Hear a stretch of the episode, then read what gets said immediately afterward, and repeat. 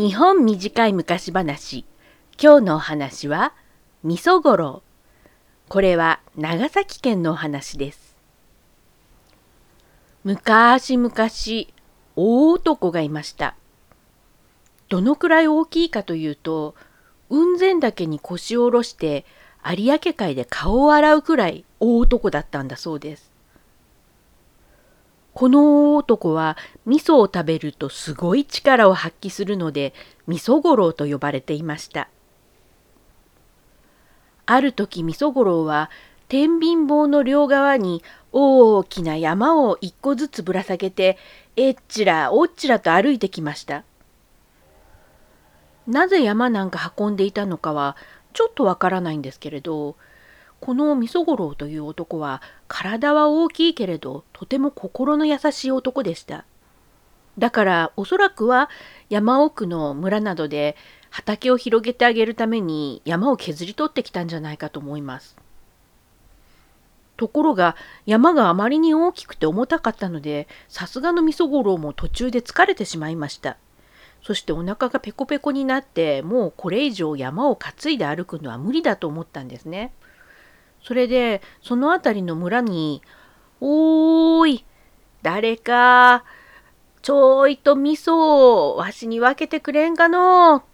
そういうふうに呼ばわったんだそうです。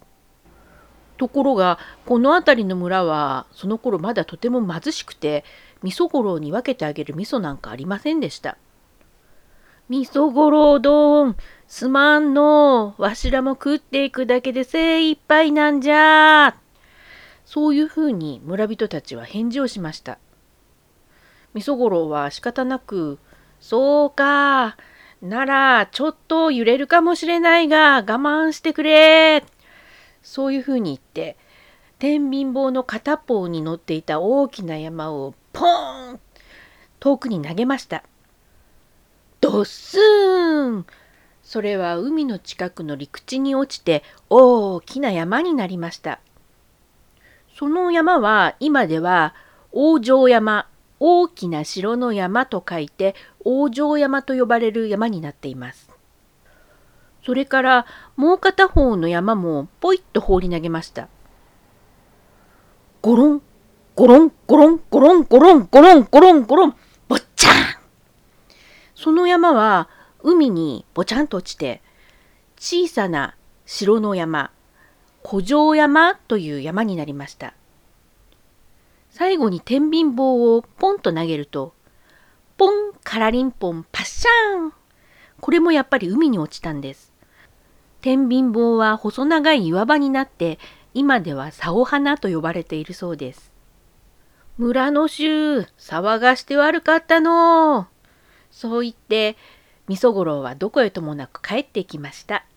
とっぴんパラリのプ。巨人の出てくる話というのは日本全国にあります。えー、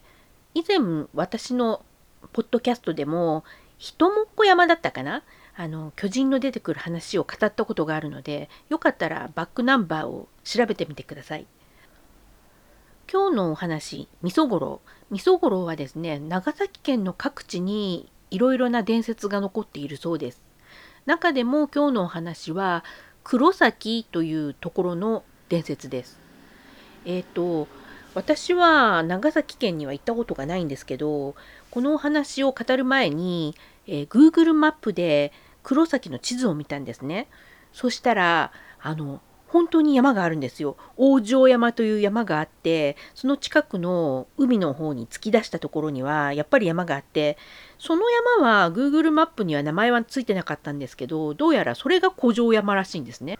王城山の方は今では公園になっていて、てっぺんに展望台があるそうです。その王城山から南を見下ろすと、海の中に細く連なった岩場があって、どうやらそれが竿花らしいです。天秤棒ですね。長崎県黒崎、先は山辺の先です。えー、王城山公園、大きな城の山公園で検索してみてください。Google マップで、えー、航空地図が見られると思います。巨人の話っていうのはだいたいこうその土地土地の地理を読み込んであってあの山とか山あの山はどうしてそんな形をしているのかとかこの川はなぜここにあるのかとかそういう由来なんか地理の由来になってることが多くてなかなか面白い話が多いです。というわけで次はいつになるか分かりませんがまたお会いしましょう。